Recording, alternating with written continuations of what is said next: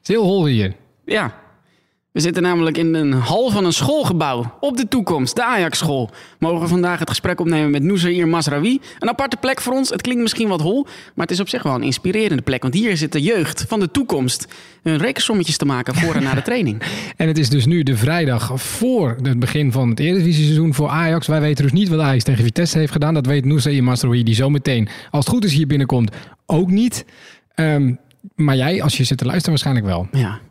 Nog even wat zakelijke dingen afhandelen van de vorige podcast. Je kon namelijk een gesigneerd shirt winnen van Edwin van der Sar. Moest je een vraag beantwoorden. De vraag was, welke Nederlandse speler heeft ooit 3 keer in 1 wedstrijd tegen Edwin van der Sar gescoord? Hij stelde zelf die vraag en je zag duidelijk, het zit hem nog een klein beetje dwars dat het 1 iemand gelukt is. Ja, maar hij was het zelf ook wel even vergeten. Hij was vergeten wie het was. Maar wij weten het inmiddels wel. Wij hebben het ook moeten googelen. Iemand die het wist, die het antwoord heeft gegeven en die heeft gewonnen dat keepershirt van der Sar. En zijn naam is Jelle van Asselt uit Amstelveen. Het goede antwoord, dat was Toni Alberda. Ik denk dat hij op verjaardagen in Friesland af en toe nog gezegd, weet je nog dat ik 3 keer scoorde tegen Edwin van der Sar? Hij is de enige die het kan zeggen. Prachtig. Vandaag hebben we nog weer wat weggegeven. Ja. Vandaag hebben we het Ajax jaarboek. Een prachtig boek. En dat laten we signeren door Noussair Mazraoui. Helemaal aan het einde van deze podcast. Dus luister hem helemaal tot het einde. Dan gaat Noussair zelf die vraag stellen. Je vragen kunnen altijd natuurlijk gestuurd worden. Ook naar podcast.ajax.nl als je zelf iets wil vragen. Dit is Ajax 1.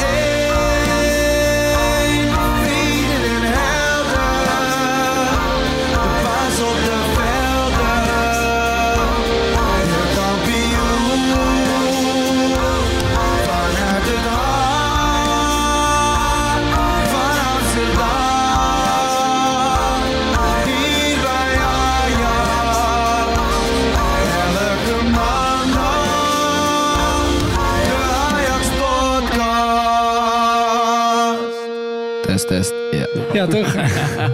Welkom bij aflevering 24 van de Ajax Podcast. We zitten inmiddels met een man die het op zijn 21ste al helemaal heeft gemaakt. Na 10 jaar in de opleiding van Ajax moest hij zich op amateurbasis bewijzen. Het lukte hem een contract af te dwingen in Jong Ajax. En toen hij eenmaal zijn kans kreeg bij het eerste, greep hij die met beide handen aan. Als rechtsback werd hij international, bereidde hij zich voor op een WK. Kreeg hij de Allianz Arena stil.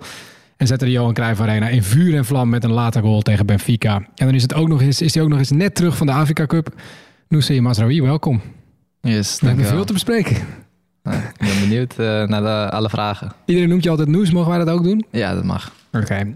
Je naam is tijdens deze podcast al vaak gevallen. We hebben er een soort quizje van gemaakt. 3 fragmentjes hebben we klaargezet en zijn benieuwd of je de stemmen meteen herkent. Ze hebben het dus over jou. Hier komt het eerste fragment. Ja toen ik assistent was van Marcel Keizer hebben we het wel eens over gehad. Ik zeg, jij wordt de volgende Alphenaar. En ik vind het prachtig hoe hij zich heeft ontwikkeld. En hij kwam bij ons, bij Jong Ajax. En zonder contract. Hij moest het maar eerst eventjes laten zien. En hij kan natuurlijk op verschillende posities spelen. Ik denk dat hij in dat seizoen dat wij tweede werden met Marcel, ik denk dat hij bijna op elke positie had gespeeld, behalve op doel. Ja, dat hij een paar keer dan het beslissende doelpunt maakt. Ja, dat is hem alleen maar gegund. Die ken je wel, denk ik, hè? Ja, tuurlijk. Dat is Sean Heitinga. Hij komt net als jij uit Alphen aan den Rijn. Ben jij nu de beste Alphenaar?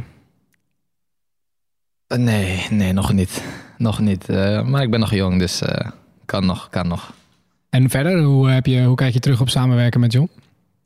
Ja, dat seizoen was voor mij het topseizoen met Sean, met Ograru en Marcel Keizer natuurlijk. Ik heb niks toe te voegen eigenlijk aan dat seizoen. Alleen maar mooie momenten. En voor mij is dat denk ik mijn seizoen geweest waardoor ik een beetje echt in de picture kwam. Mijn eerste contract heb getekend. Dus ja, dat is echt het begin eigenlijk geworden van mijn loopbaan. Zo zie ik het natuurlijk. Ik bedoel van het begin van de stijgende lijn. En, ik heb fantastisch met die trainers samengewerkt. En hij is trots op jou. Nog zo'n fragment. Maar het is Noes ook. Ja. Noes was dat altijd ook in de B2, A2. En die was op wegsturen, stond op oranje, rood. Oh, dat zijn kleuren die worden meegegeven? Ja. Nou, maar ik heb het zijn vader wel eens over gehad. Maar Zijn vader die vertelde dat Noesje dat altijd zei. Maar het is ook zo, de meeste van onze spelers komen altijd goed terecht. Wie was dat? Ja, Simon Taumata. Wat heeft die voor jou betekend? Die was mijn techniektrainer toen. Dat is al een hele lange tijd geleden. Toen was hij weggegaan, maar toen kwam hij weer terug. En Toen was ik een van de weinigen nog die nog was overgebleven. En die klik met hem is er eigenlijk altijd wel geweest. Hij is een super lieve man en geeft me altijd gewoon die zelfvertrouwen in die tijd dat het wat slechter ging. En dat je toch een beetje een schouderklopje nodig hebt. En dat gaf hij mij. En dat ben ik hem altijd dankbaar geweest. En altijd wanneer ik hem zie, altijd een knuffel geven. Even een klein praatje. Ja, ook mooie woorden voor jou. Dus nou de laatste. Ja, dat was nog, vond ik uiteindelijk nog wel goed verdedigd van Noes. Dat hij zijn voeten naar zijn hoofd brengt eigenlijk. Daardoor kan hij niet lekker vrij koppen. Want anders ben je toch een beetje bang, weet je wel. Nou, daardoor ging hij op de lat. Dus toen kwamen we goed weg natuurlijk ook. Maar wie was het? Veldman. En weet je waar hij het over had? Volgens mij uit de wedstrijd tegen Real Madrid. Ja, ja. Toen Varane volgens mij kopte op de lat. Maar heeft hij gelijk hier? Want die wedstrijd is natuurlijk glorieus geëindigd voor Ajax. Maar het ging hier bijna mis. Yeah. Varaan kopt die bal op de lat. En hij zei eigenlijk... Nee, het was niet dat hij miskopte. Het was Mazraoui die er nog zo naartoe ging... dat Varaan eigenlijk helemaal niet goed kon koppen. Ja, het was eigenlijk een corner. Was afgeslagen volgens mij. En dan gebeurt er altijd wel een beetje chaos. Iedereen loopt naar voren. Iedereen loopt de kant op. En... zij blijven staan natuurlijk met heel veel man. En ik was ook even uit positie, omdat je moet meelopen met je man. En toen zag ik dat hij helemaal vrij stond. Maar ja, ik stond te ver vandaan.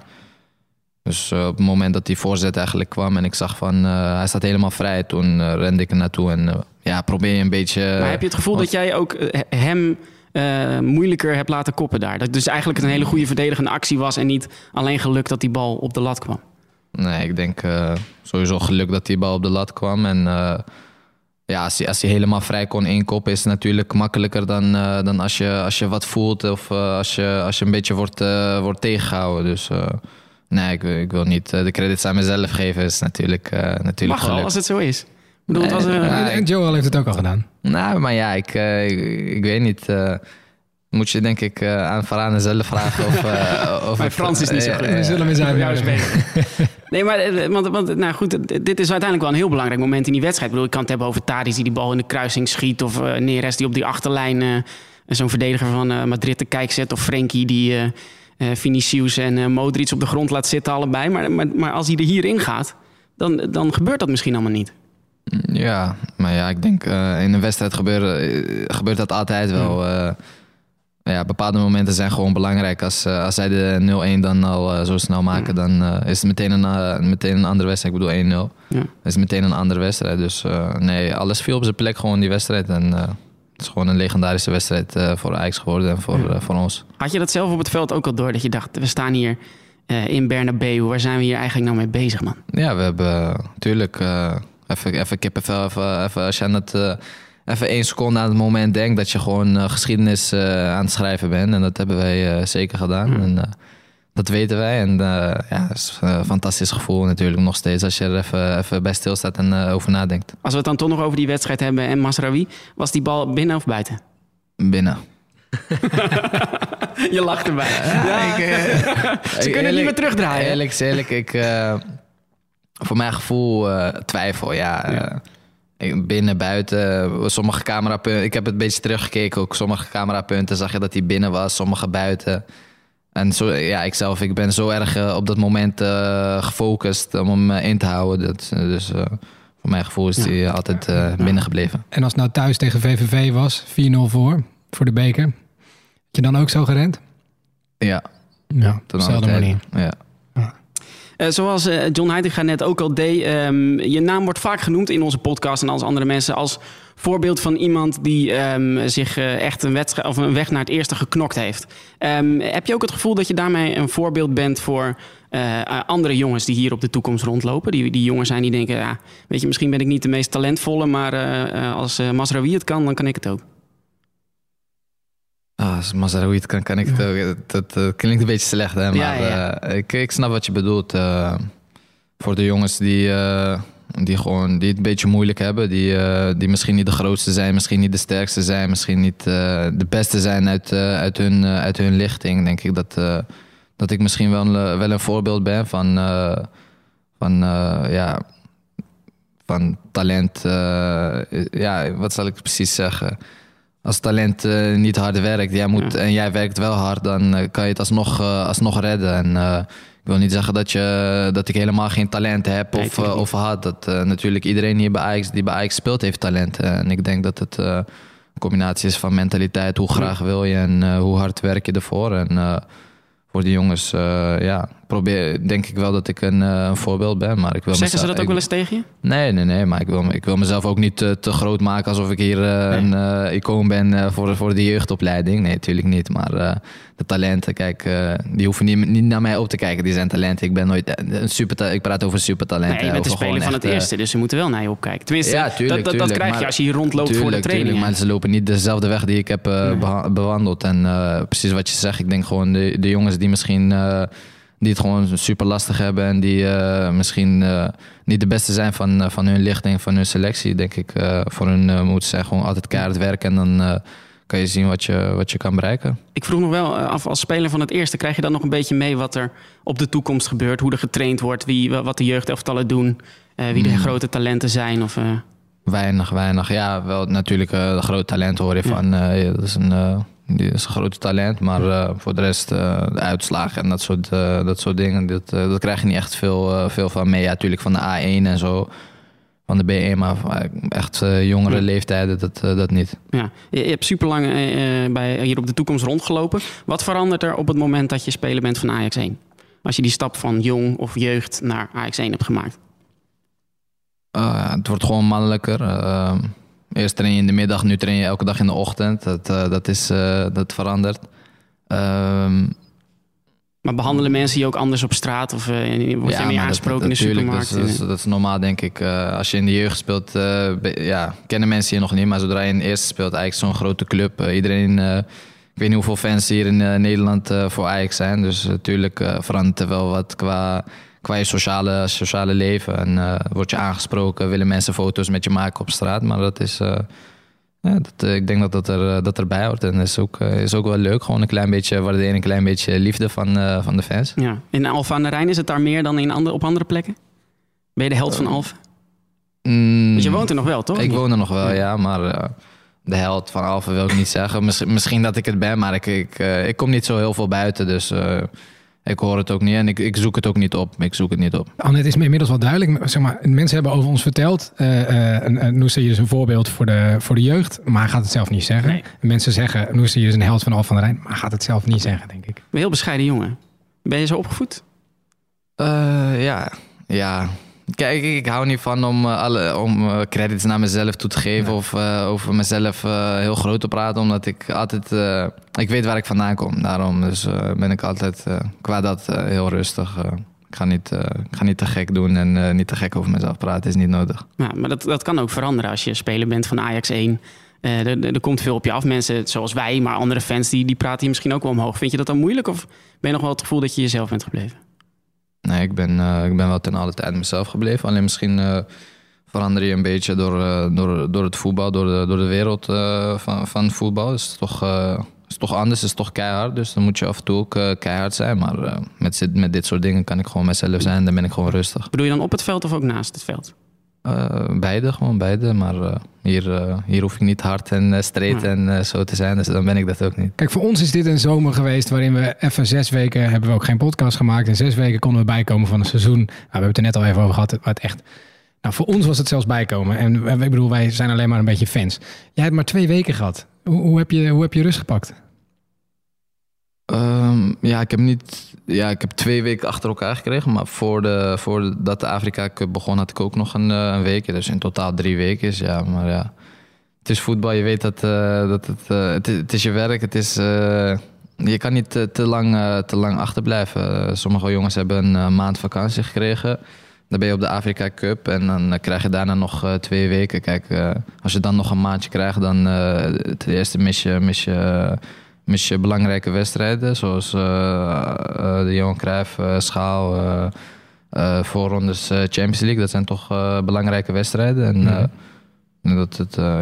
je moet het voorover hebben. Maar even na de huldiging, zeg maar, toen stopte het voor ons. Hoe is het vanaf toen voor jou gegaan?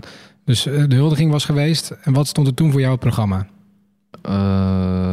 Hoe bedoel je precies? Nou, jullie waren gehuldigd. Museumplein, groot feest. Daarna nog een paar feestjes gehad. Voor ons begon toen de zomer. Hoe zag jouw zomer eruit? Toen was het nog Ramadan, dus was ik gewoon met familie en aan het vasten. En daarna ben ik naar Marokko gegaan. Toen is de voorbereiding op Afrika Cup begonnen. En ja, iedereen weet wel hoe de Afrika Cup is geëindigd voor ons. En daarna hadden we even 2 weken vakantie. Dus gewoon eventjes even met vrienden, met familie zijn. Even verstand op nul, je hoofd leeg. En ik heb voor mijn gevoel is dat voor mij zeker goed geweest. Was het genoeg? Want dat was dus een heel lang seizoen en dan 1 weekje vakantie en dan de Afrika Cup en dan weer beginnen. Ja, is het genoeg? Jawel. Ik voel mij wel fit. Je bent niet te lang eruit, dus zoveel conditie verlies je niet. Dus voor nu voel ik me nog uitstekend. Wie weet, over 2-3 maanden val ik neer, maar ik denk het niet, ik hoop het niet. Hoe was het einde van de Ramadan voor je? Heb je nog een beetje suikerfeest kunnen vieren? Het suikerfeest had ik in Marokko, toen was ik al in Marokko. Ja. Dus dat was mijn eerste suikerfeest zonder familie. Was wel... was niet leuk, maar niks aan te doen. Moet je als topsporter ook nog rekening houden met het suikerfeest? Of eet je dan gewoon alles wat je wil eten? Ik denk na een maandje weinig hebben te eten. Denk ik niet dat maakt wat je eet op suikerfeest. Nee, dus ik neem aan dat er ook medespelers waren die, nou, de meeste denk ik, die ook suikerfeest vierden, toch? Bedoel je daarin maar ook al? Ja, tuurlijk. Dus wat gaat er dan in? Baklava? Nee, je bent op voorbereiding op Afrika Cup. Ja? Dus je bent niet met familie. En, dus ja, ik heb niet echt het gevoel gehad dat er een zeikfeest was. Dus, maar heb ik het net al gezegd, was jammer. Maar ja, niks aan te doen. Vervolgens begint de Afrika Cup. Je eerste grote toernooi voor Marokko. Wat is eigenlijk het grote verschil tussen clubvoetbal en uitkomen voor je land? In de trainingen bijvoorbeeld? Nou ja, omdat clubvoetbal, je bent elke dag met deze jongens. Je weet de looplijnen, je weet alles van ze. En wat je zegt, in het landvoetbal, dat is toch wel anders. Met die jongens zie je misschien 4 keer per jaar een weekje of zo. 5 keer per jaar een weekje. Dus ja, je bent, is gewoon anders. Dus je kent die jongens minder goed. Het is telkens weer opnieuw inspelen. Het is, maar na een tijdje begin je wel de jongens beter te leren kennen. En ook gewoon buiten het veld om. Zijn het allemaal gewoon relaxte jongens. Dus alleen dat is anders. Ja. En dat toernooi op zich, is dat een hele andere sfeer in de voetbalstadions dan dat je hier in Nederland... of nou ja, je hebt nu half Europa gezien. Maar is dat daar anders? In Egypte was het? Ja. Was niet naar mijn verwachting. Ik dacht echt wel dat het wel een beetje vol zou zitten, de stadions. Maar dat was niet het geval. Nee. Dus denk ik voor 15-20% was het gevuld. Dus dat was wel jammer, maar ja. Ja. En uiteindelijk, dat is voor Marokko niet geworden wat jullie erop gehoopt hadden. Maar hoe kijk je dan toch nog terug op je eerste grote toernooi? Ja, ik zelf heb weinig gespeeld. En dus... ik was niet echt erin. Het was mijn eerste keer. Dus, het was ook niet mijn laatste keer, denk ik. Dus ja. Natuurlijk niet. Komen er nog genoeg. Daarom. Dus, 21. Dus ja.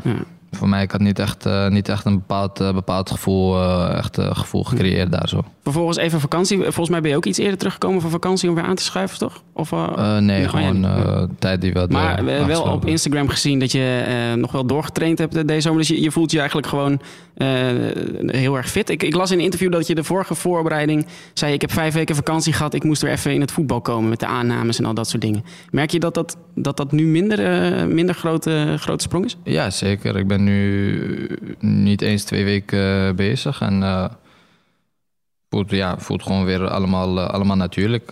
Gaat weer natuurlijk, ben je wat ietsjes minder scherp, maar over elke week wordt het weer scherper en dat is een kwestie van tijd. Maar ik hoef niet een maand of 1,5 maand in te komen. Dat is wel fijn. En tegelijkertijd zijn er natuurlijk wat jongens vertrokken. Er zijn nieuwe bijgekomen. Zij zijn al op trainingskamp geweest. En jij komt er dan opeens middenin. Is dat dan ook heel anders?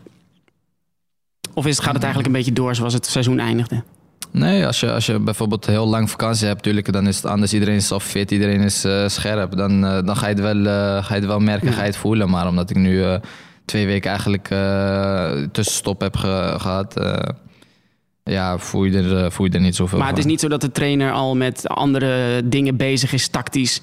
die een plan heeft neergezet voor het begin van het seizoen, waar jij dan opeens nog moet aanhaken? Of is er niet zo heel veel veranderd tactisch ten opzichte van vorig jaar? Nee, ik denk vorig seizoen hebben we een prachtig seizoen gehad. Dus wat moet je gaan veranderen, weet je? Nee, over het algemeen is het gewoon hetzelfde gebleven. Ja. We gaan niet opeens 4-4-2 spelen of hele andere formaties. Ja, zullen misschien wat kleine details zullen veranderen, maar... Die pak je snel op gewoon. Ja. Tegelijkertijd lezen we ook in ieder interview met Ajax-spelers dat de sfeer zo ongekend goed was vorig jaar. En nu eigenlijk ook weer. Waar uitzicht dat in?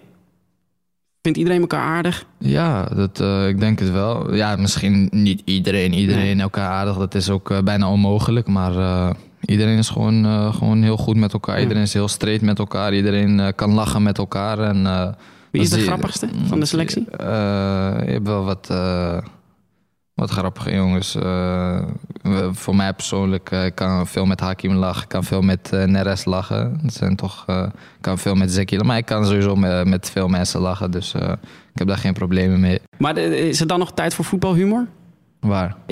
Tijdens trainingskampen in het algemeen? Jij was er niet bij? Of, is dat, je hoort altijd uit het verleden allemaal van die... tijgerbalsem in onderbroeken en 's nachts nog proberen het hotel uit te sneaken van de jaren 70, 80. Voetballers die dat deden. Gebeurt dat nog wel eens?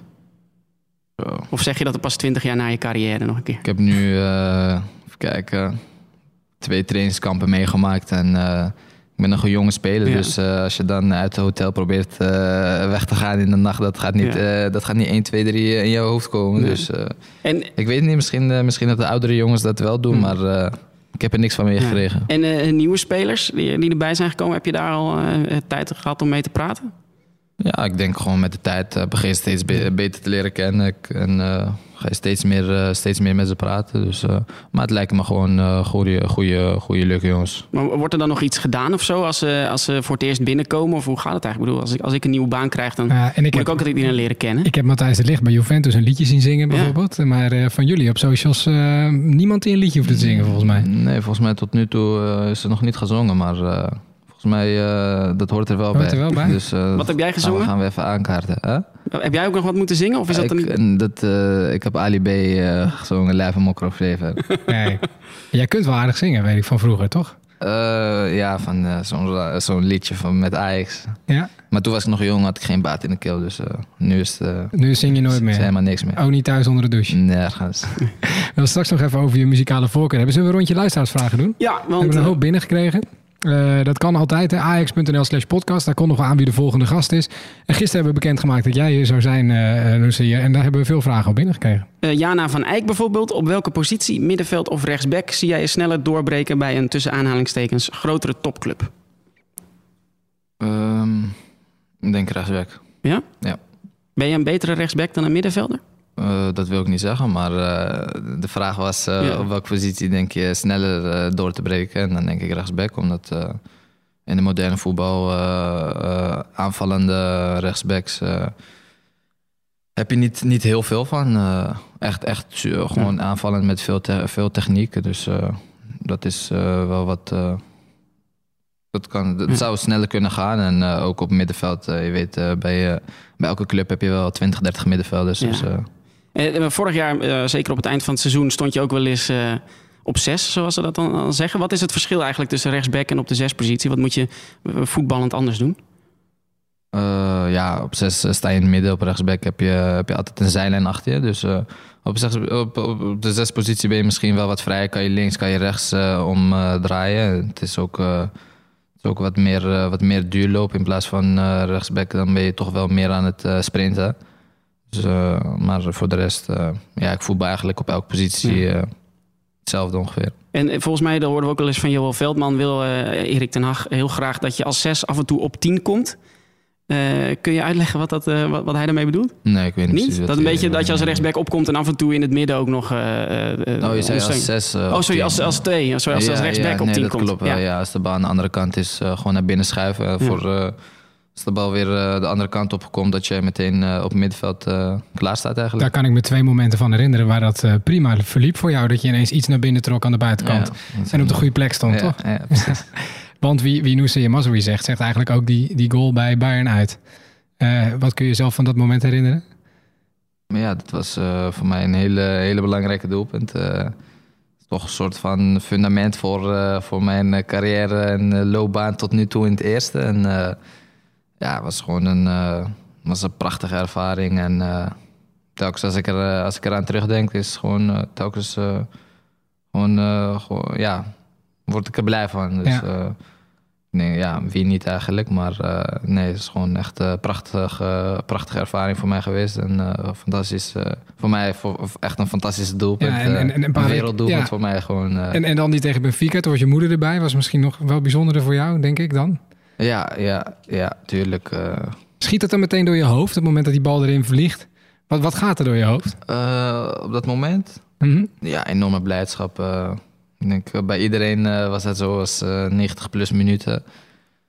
En dan krijg je de bal, schiet je en wordt hij aangeraakt. Gaat hij met een klein beetje geluk gaat hij erin, maar wie boeit dat geluk?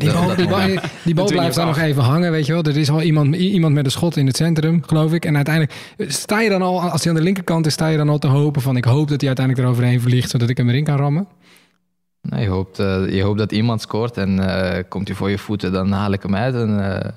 Want daar dacht je niet over na. Je dacht niet, ik ga nog kijken of ik de spits kan bedienen. Nee. Op dat moment was het schieten en kijken wat gebeurt. En dan heb je blijdschap. En wie was de eerste die bij je was? Bij de goal van Bayern bijvoorbeeld? Dat was Neres volgens mij, of Nico.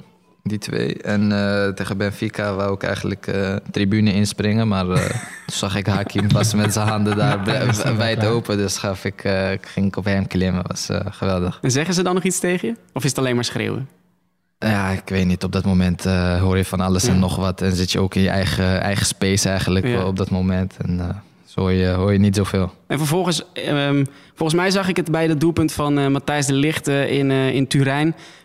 Daily Blind zijn die als eerste zei, jongens, rustig, we moeten terug. Want er moet ook iemand zijn die zegt, jongen, we moeten nog deze tijd volmaken.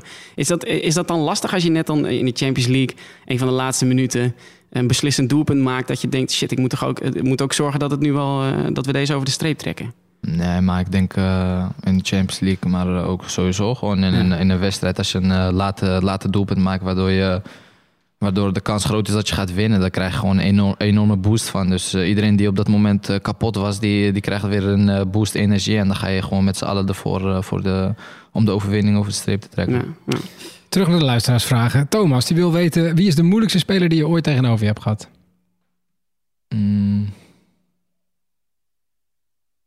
De moeilijkste, dan denk ik... zo is een goeie. Ik vond die Vinicius Junior was lastig. Heel snelle voetjes. Die linksbuiten van Benfica, eerste thuiswedstrijd dan. Ik weet zijn naam niet precies.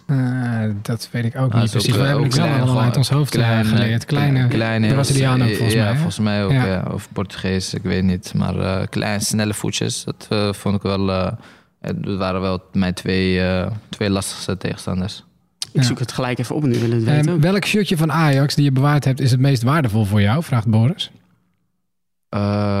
Mijn shirtje tegen, natuurlijk, mijn eerste goal dan.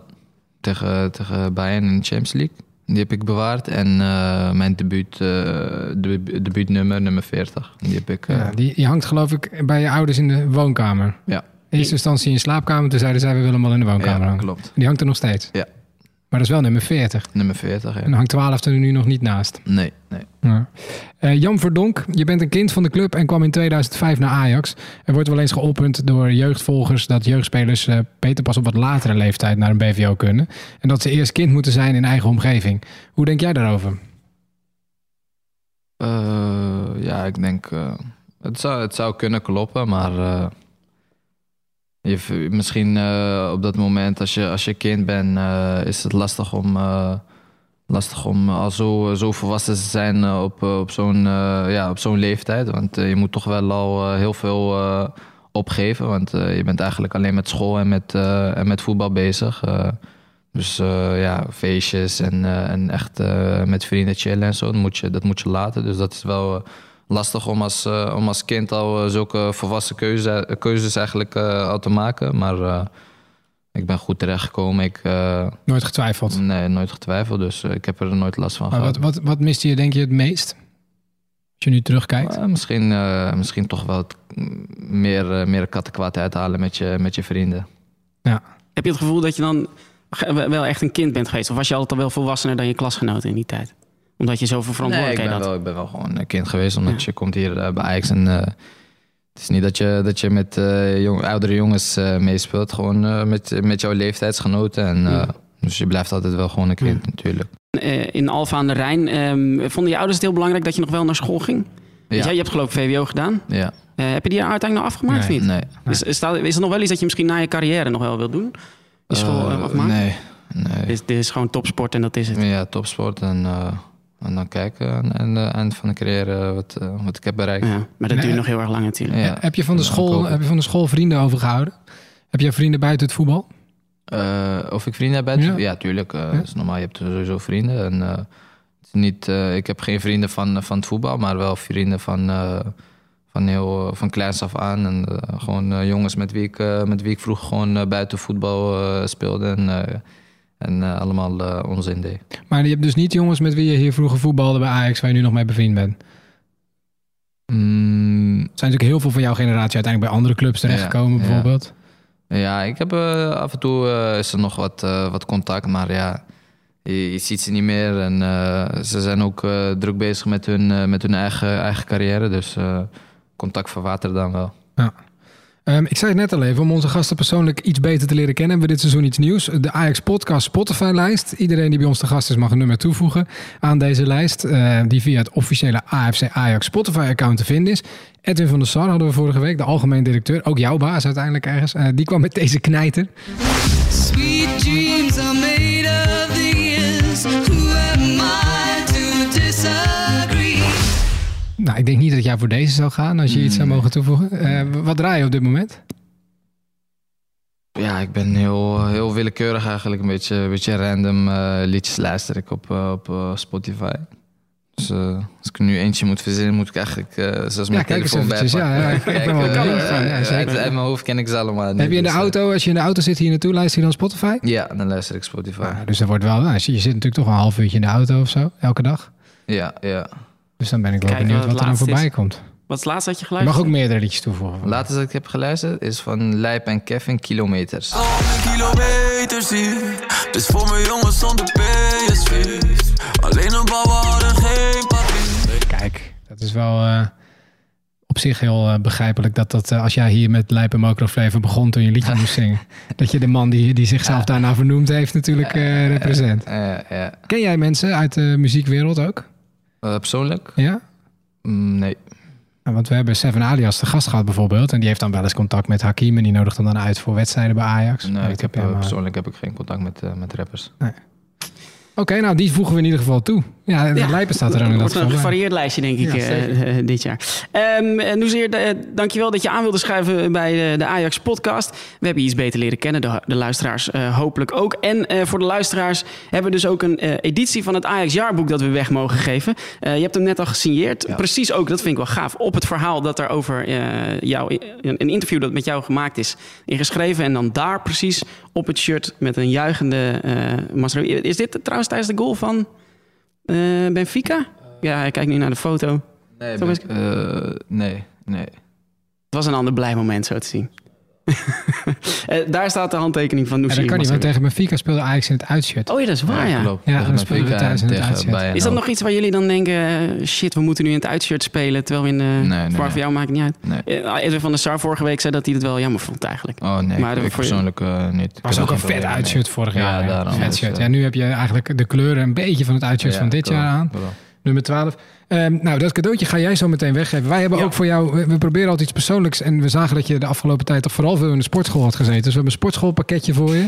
Met handschoentjes. Vind je belangrijk trouwens nog wat breder worden? Is dat, Ja, niet breder, maar wel... Je moet er sterker er wel zijn. Ja, tuurlijk. Maar daar hoef je niet heel breed voor te zijn. Als je elke dag traint en niet breder wordt, betekent dat je sterker wordt. Dus, is het zo?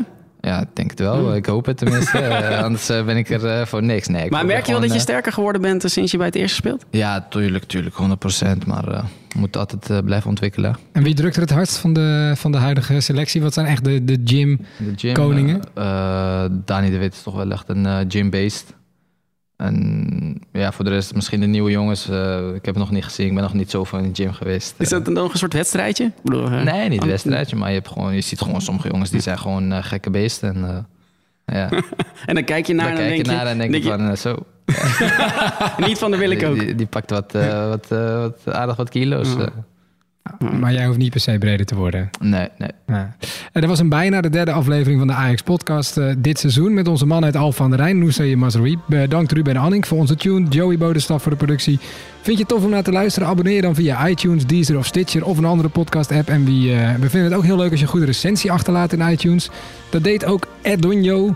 Even kijken, die zei ongeacht de voetbalresultaten van de dagen ervoor. Een goede start van de week. De gast krijgt lekkere tijd om te spreken, waardoor er leuke feitjes, verhaaltjes en herinneringen verteld worden. Ga zo door. Nou, je hebt de tijd gekregen om te spreken, toch? Ja, precies. Zeker weten. Precies.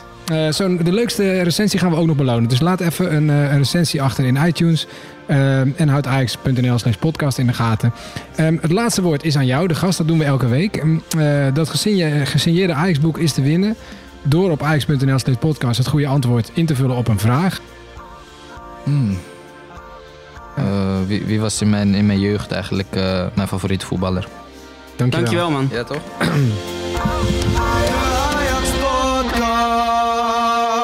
Ja, Noussair, hier is de deur weer uit, maar we hebben nog één ding te bespreken, Anne. Want we vonden het vorig jaar zo ontzettend leuk dat mensen hun Ajax-herinneringen met een speler aan ons stuurden. En dat er dus ook iemand bij ons in de podcast aan mocht schuiven om dat verhaal te vertellen. Dat we dachten, daar moet nog een vervolg aan komen. En daarom hebben we nu wel iets anders bedacht. Maar het gaat nog steeds om jou, de luisteraar, en jouw herinneringen met Ajax. Ja, en misschien luister je wel voor het eerst. Dus ik ga het gewoon even helemaal makkelijk uitleggen. podcast@ajax.nl, dat is ons e-mailadres. Daar kun je naar mailen. Vinden we sowieso leuk als je een mailtje stuurt. Het is hartstikke leuk om alles te lezen. Maar als je een Ajax-moment hebt, #Ajax-moment. Als jij een moment hebt waarop je kan herinneren dat Ajax voor jou echt alles was. Gewoon het Ajax-moment waaraan jij moet denken als je aan Ajax denkt. Vorig jaar vroegen we het aan onze gasten. Wat is jouw favoriete Ajax-moment? Nu vragen we het aan jou. Bijvoorbeeld, ben je op je knieën gegaan bij Ajax? Voor je vrouw dan, bijvoorbeeld. Dat zou kunnen. Heb je, zoals ik, je elleboog voor altijd pijn gedaan op het moment dat je ging juichen bij Ajax Twente? Wat zijn nog meer voorbeelden? Nou ja, vorig jaar kregen we heel veel verhalen van ontmoetingen met Ajaxiden. Die mogen natuurlijk ook nog blijven komen. Maar wat is jouw ultieme Ajax-moment? Mail het door naar podcast@ajax.nl op 22 december. Dat is de laatste wedstrijd voor de winterstop thuis. Dan hebben wij weer een plekje bij ons op de perstribune voor je gereserveerd. Althans, voor het allerleukste verhaal. En elke week gaan we natuurlijk ook die verhalen weer delen. Dus podcast@ajax.nl met jouw Ajax-moment. Wat is jouw ultieme Ajax-moment? Stuur het naar ons op podcast@ajax.nl.